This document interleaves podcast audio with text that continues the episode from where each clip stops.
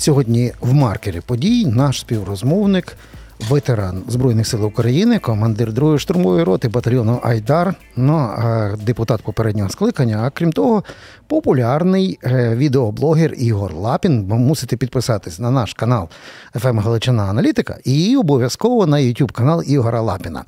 Ігоре, вітаю! Слава Україні!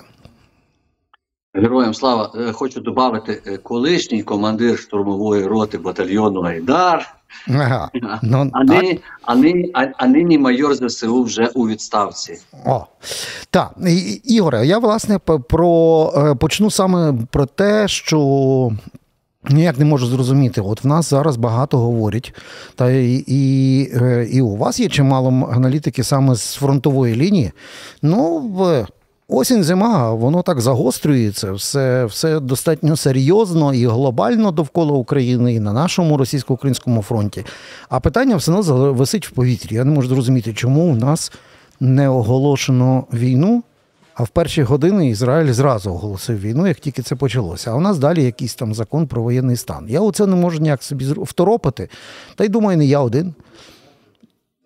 Ну, Ну, давайте скажу, е, скажу так, почнемо з головного. У нас є Конституція України. В Конституції України чітко виділяється два слово- словосполучення. Одне з них звучить воєнний стан, друге з них звучить стан війни. угу. Е, По відношенню до цих двох сполу- словосполучень е, є ще такий закон України про нацбезпеку і оборону, який регламентує дуже багато речей. І, значить, і є закон якраз таки по відношенню до словосполучення воєнний стан. Це називається про правовий режим воєнного стану. Ну і далі по тексту. Є такий закон в Україні. Але закону України про стан війни нема. 24 лютого е, минулого року, е, в перший день повномасштабного вторгнення, в парламенті був зареєстрований, наскільки я маю інформацію, президентський законопроект 7114 саме про е, стан війни. Ну, скажімо так, е, я можу багато що тут міркувати, будувати якісь теорії змови і так далі. Але тим не менше, цей законопроект, наскільки я знаю, передбачав саме переведення України на воєнні рельси, поняття того, що все підпорядковується військовим, а політики і е, ну, законодавча та виконавча влада, тобто політики і уряд, е, стають, так би мовити, обслуговуючим персоналом для того, що потрібно військовим. Потрібні закони, значить, міняють закони. Треба їхати в ООН, щось розказувати на міжнародній арені. Значить, парламентарі роблять те, що треба. Президент представницьку функцію здійснює, збирає наші з вами оплески. Ну і далі по тексту. На превеликий жаль, цей законопроект вкрали. Ну, хтось вкрав. Ну, може, миші з'їли. Я не знаю, але він щез. Залишився лише цифровий слід, що таке щось було. Ну, взагалі-то в правовій державі, якщо щось пропадає, ну перепрошую, сайту Верховної Ради, то він мав би бути або відкликаний, або ще що-небудь. А то от воно було, номер є, цифровий слід є, якісь там скріншоти є, а, а, а закону нема. Ні, ну якщо в нас вже хакнули парламент повністю, то звичайно ніхто за це не сяде. Але я знаю точно, що хтось сяде за зловживання владою у майбутній владі. Угу. Тим не менше, повертаючись тепер до поняття стану війни. Чому я так за останнім часом почав цю тему взагалі? Ну мені пишуть допишуючи, що ти скажеш? Я теж спочатку казав, що в принципі ну стан війни регламентує більш наші зовнішньополітичні речі, але є в е, різного штиба е, в міжнародно-правових нормах таке поняття як агресія. Тобто для зовнішньої політики нам аргументації хватає. Але я дивлюся, що правовий режим воєнного стану не врегульовує все, що нам треба. А отже, для внутрішнього життя країни і переведення її на воєнні рейки нам не вистачає. Ну, звичайно, от багато депутатів кажуть, що ти там починаєш видумувати, все, що нам треба для управління країною під час війни, в нас є. Сидить такий лапін, юрист, який закінчив Львівський університет, і думає, ні, почекайте, ну я ж вроді би ще теж трохи юрист. Давайте тоді говорити відверто. Ну, я думаю, що, пане Роман, ну ти ж знаєш, друже, що що є таке поняття, як діти війни. Та? Тобто наші батьки, можливо, там в кого там, та, родичі. Статус тобто, мають є такий. таке статус діти війни. А скажіть, будь ласка, а після цих всіх е, подій, які зараз відбуваються в Україні, в нас цей статус як даватимуть, якщо нема війни? Ну, ну от, Як власне. отримує е, потерпілі від війни, наприклад, да? тобто статус сім'ї, рідні, близькі. Я розумію, що для якихось там міжнародно-правових норм щодо відшкодування е, там е, контрибуцій, репарацій, можливо, там щось, як то кажуть, юристи будуть думати. Але давайте говорити відверто. Наша держава по закінченню бойових дій, як ми розгромимо ту Російську Федерацію, виженемо її за межі кордонів 91-го року. Ну ми ж не підемо Москву штурмувати, правда? Ніхто ж не каже, що ми підемо на штурм Москви. Ми просто кажемо, нам треба дійти поняття виперти ворога за кордон 91-го року, а потім, ну нібито, якби говорити про членство НАТО, можна тоді сідати за стіл переговорів. Для чого? Для того, щоб підписати, ну напевно, якийсь мир, а, мирну угоду. Ну, яка ж буде після війни мир? А як можна підписати мирну угоду, якщо нема стану війни? Отже, тоді виникає е, запитання: ті, хто пройшли цю війну і в попередню фазу, і гарячу фазу, вони мають право собі, на відміну від е, військовослужбовців, які зараз на нулі, та говорити вони в роздумах кажуть: стоп, якщо ми вийдемо на кордони 91-го року, нам е, далі йти не можна, бо тому що західні лівацькі центри почнуть кричати: О, Україна агресор, знімаємо з них е, з них всю допомогу, може навіть під санкції. Тоді ми зупиняємося. Ми зупиняємося, нам треба підписувати е, мирну угоду. А як ми можемо мирну угоду підписати, якщо в нас немає стану війни раз? А по-друге, там та сторона може сказати, а, а- ви нам війну не оголошували, ми нічого підписувати не будемо. Що робити? Е, хочу сказати, в тому то вся соль. Е, справа не в тому, що ми не оголошували війну. Ще раз наголошую: оголошення стану війни це не значить оголосити комусь війну. Віроломно, без оголошення війни і так далі. Розумієте, так? Угу. Тобто це нам потрібно і для зовнішньополітичних речей, але і для внутрішнього переналаштування. Це нам більше потрібно, ніж по відношенню там навіть до Російської Федерації. Тому це питання буде дійсно стояти досить дискусійно. Далі, ну а тоді окей, а то хто я тоді на сьогоднішній день? Тобто я учасник бойових дій, чи я учасник російсько-української війни?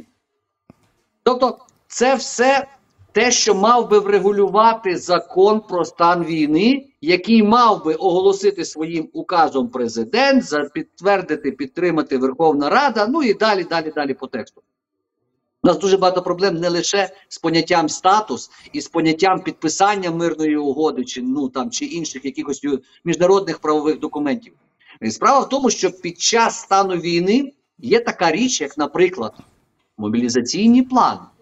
Це, умовно кажучи, якесь комунальне підприємство, водоканал там Київ для нормальної роботи критичної інфраструктури залишає умовно 30% персоналу, а остальні йдуть в воєнкомат. Угу. Це коли поліцейські е, на блокпостах в Житомирі не стрижуть бабло, а вже служать у Збройних силах України і воюють, бо вони давали присягу служити і захищати. А для нормалізації роботи правового режиму всередині країни є таке поняття, як воєнні коменданти, воєнні патрулі, ну і далі. Це коли умовно слідчі і так далі зі всіх силових структур залишається лише критично необхідна для роботи частина людей, а інші йдуть в воєнкомат. Це коли згідно цих мобілізаційних планів в нас, ну перепрошую, близько 5 мільйонів бюджетників в Україні. Я зараз не кажу про вчителів там і так далі. Але це люди, які отримують зарплату армія чиновників. А можливо, нам варто їх скоротити. Ну зараз кажуть, десь там в нас в чиновницькому апараті працює близько 200 тисяч громадян. Із них кажуть там е, ну менша половина, але тим не менше чоловіки. То можливо достатньо буде не 200 тисяч, а можливо, чиновників достатньо буде 50 тисяч, щоб не схлопнулась система державного управління. Але це все мало би регулюватися саме законом про стан війни. Бо Ага. воєнний стан цього не, не, не, не робить.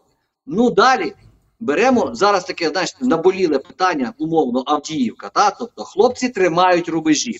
А хто готує запасні позиції?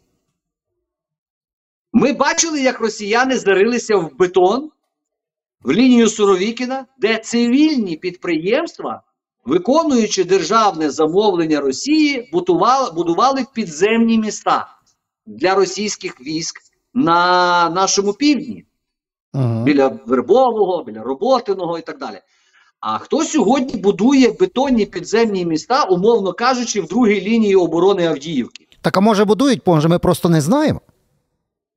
Е, ні, друзі, дивіться. Справа в тому, що рубежі якісь визначені, де той другий рубіж. Але з приводу, може, ми просто не знаємо, то Ігор Лапін такий сідає і починає повертати нас в своє життя.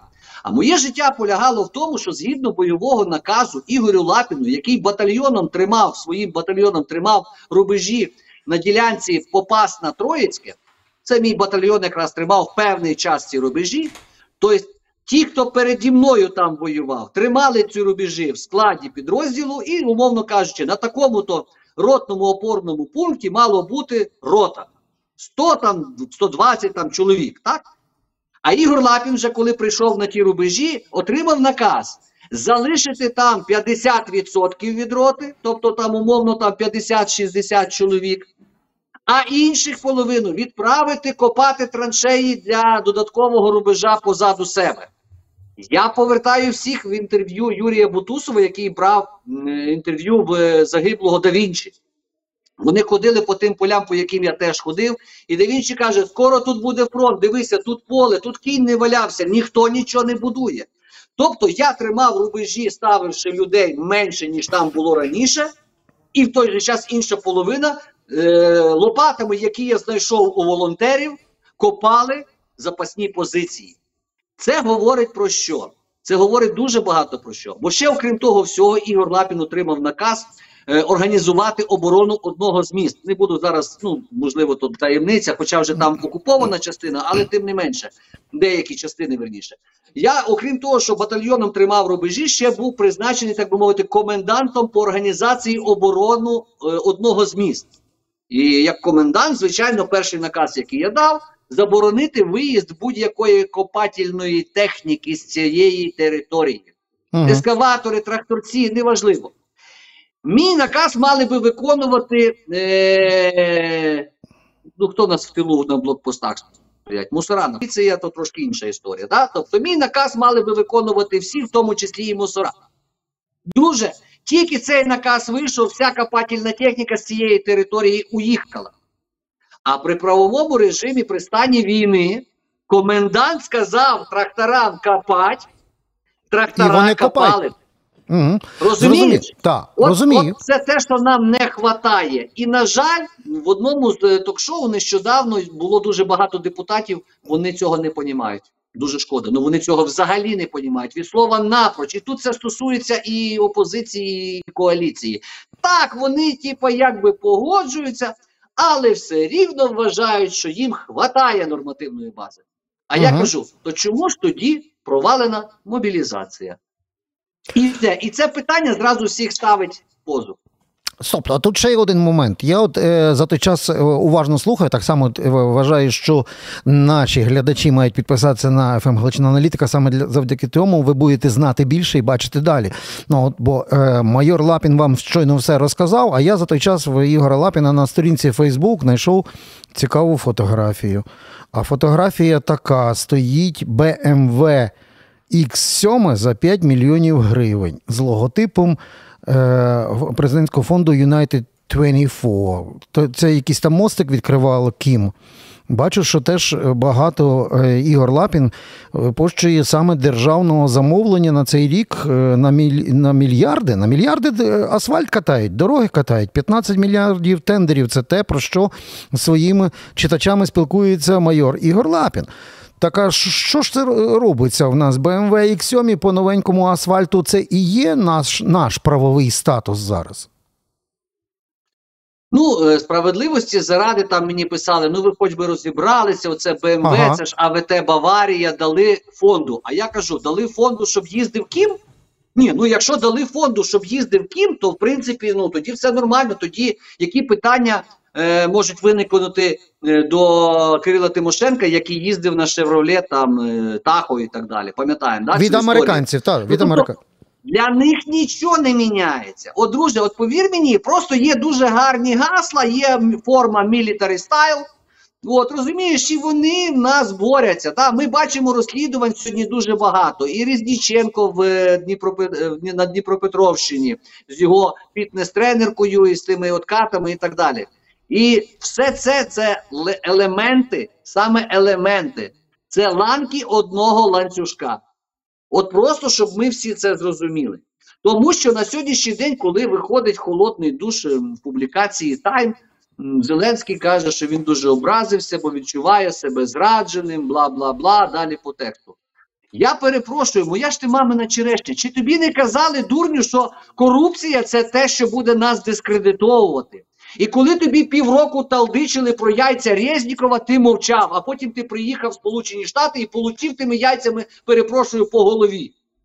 І це скрізь. Нещодавно повернулася наша делегація Сполучених Штатів, їздив голова комітету нацбезпеки Рез... Е, цей, як кажу, Резніков, бачиш, от вибило е... Завітневич. От, їздило купа депутатів. Я не знаю, навіщо вони туди посунули Папієва, е... ОПЗЖшника регіонала конченого, як на моє глибоке переконання. Ну вони поїхали.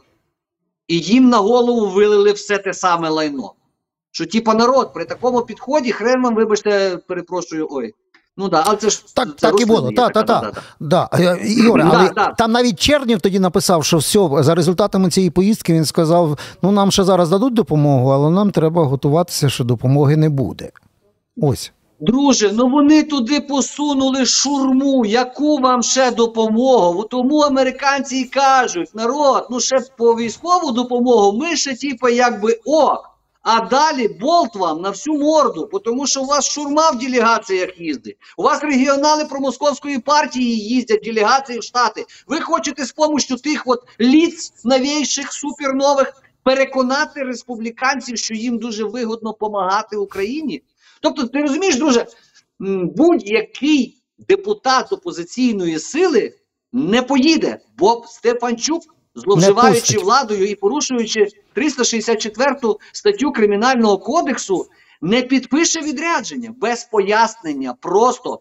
Бо я вже колись говорив, можливо, в твоєму ефірі ще ні, але я розповідаю всім такий анекдот. Кажу, пожалійте президента Зеленського, друзі. Ну серйозно, ну його треба пожаліти. Бо це мені нагадує отой анекдот, коли каже, добре бути капітаном корабля. Прийшов в порт корабель, а а його там дівчина чекає. Зашибісь бути машиністом тепловоза. Приїхав на ЖД вокзал, його там дівчина чекає.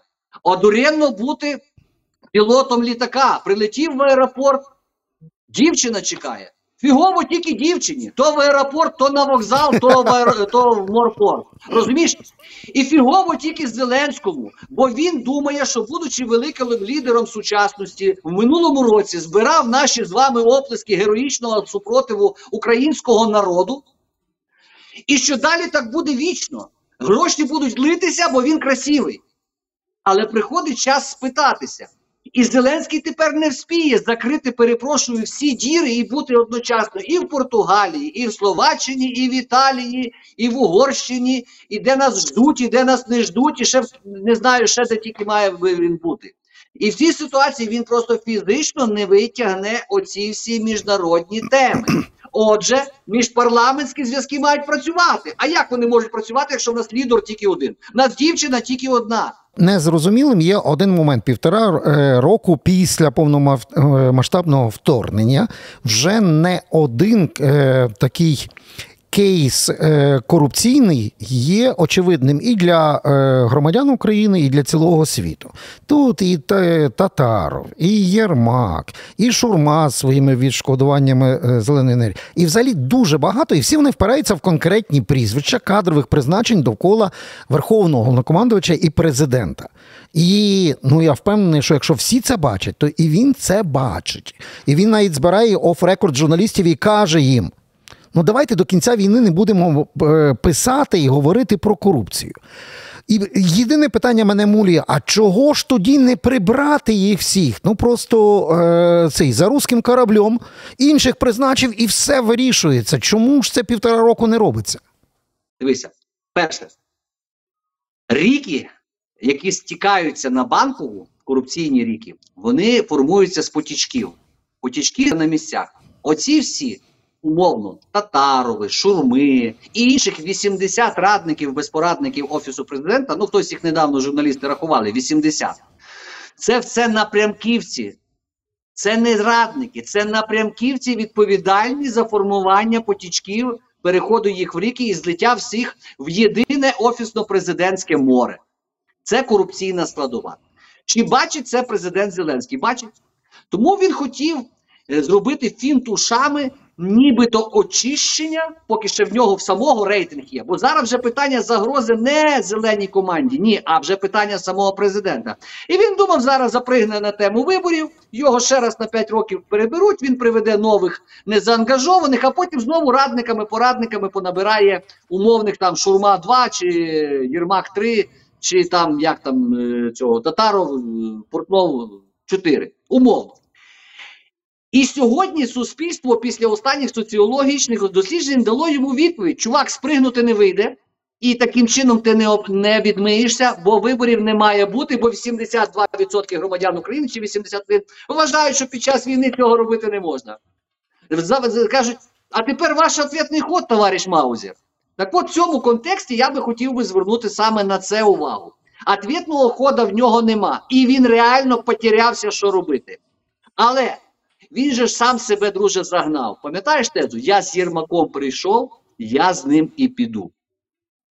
Ця ж теза вона ж не просто так виникла в свій час. Тому що оманські зустрічі мають дуже серйозні важелі тримання президента за Фаберже. Якщо Мгм. воно там ще є, звичайно. А що спри... От наш фінал це власне рецепт від Ігора Лапіна, як з цього е, зістрибнути. Ну, по-перше, пацан сказав, пацан е, забрав слово назад. Тобто, е, теза я з ним прийшов, я з ним Мгм. піду. Це можна не- одну тезу можна було спростовувати і відкидати. Так що це ніби не, не залізне правило. А, а от е, що зробити, щоб бо, бо- це ж при всьому бажанні це все одно відповідати нам всім і нести, е, як то кажуть, наслідки на собі. Значить, перше, на що я звертаю увагу в цьому контексті, бо коли ти кажеш, що критикуєш, то тоді щось запропонуй. Я би запропонував президенту включити поняття інстинкт самозбереження. Отже, раз народ готов, готовий довойовувати цю війну під керівництвом цього трешу, який сам проголосував, бо це ж треба визнавати власну помилку. Окей. Ну, але тепер тобі треба зробити відповідальний хід і тоді довойовувати цю війну з тими, кого обрав народ, але замінивши тих, кого ти призначив. Тому що армія чиновників це все те, кого призначили. І тут не треба робити вибори. І саме таким чином, так, ти обрубаєш собі потічки корупційні, бо поки нові чиновники, яких ти набереш, налагодять зв'язки, загонять бізнес під плінтус і так далі, то вже може дасть Бог і війна кінчиться, і тоді вже будуть вибори, і потім прийдуть супернові чиновники. Я це сказав просто як до прикладу. Але нехай включає інстинкт самозбереження. Бо закатають нахрен в асфальт разом з тими чиновниками, і потім не відмиєшся ніколи в житті, що ти тут а вроді як не при ділах. Бо указом президента призначений Єрмак, указом президента призначений Татаров, указом президента так само призначені дуже багато чиновників, які в свою чергу своїми наказами призначають інших. Ну, ми вже про це говорили. Тому рецепт простий: інстинкт самозбереження для тих, кого обирали, має включитися за рахунок нищення системи, яку вони напризначали.